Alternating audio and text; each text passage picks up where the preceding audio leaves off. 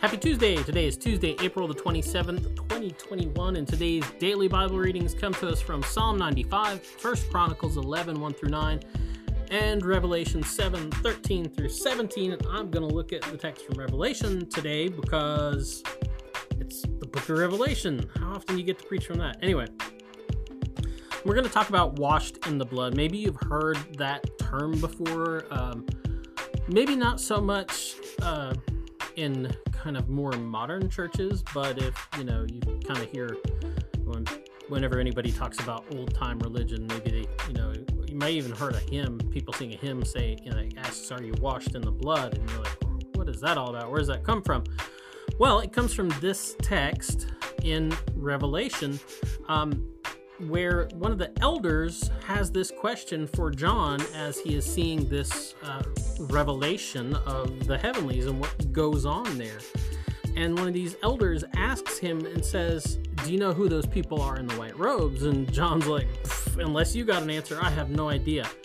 And he says, Well, these are the people who have washed their robes in the blood of the Lamb.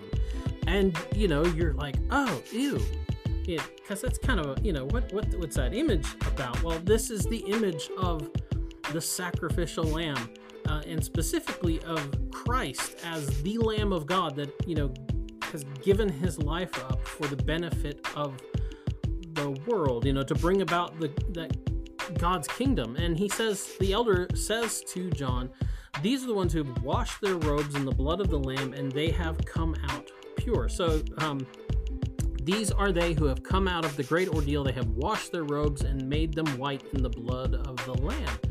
So, you know, they this is the sacrifice of Christ and the work that it does for those who will believe in Him.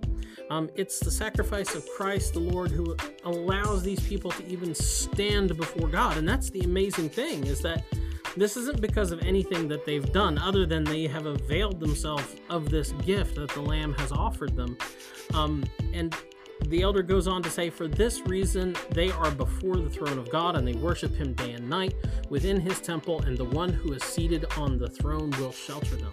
So, the way that Christ, the Lamb of God, the Christ, the Lamb of God, has opened up for us allows us to wash ourselves, you know, to, to, to become pure and and not just for anything, but so that we can indeed stand before God, so that we can stand before his throne, and so that we can find shelter in his presence.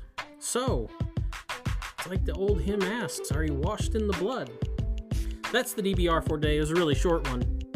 But we'll be back tomorrow. Go outside, enjoy the great weather while we got it, and we'll be back tomorrow with another DBR. Boop.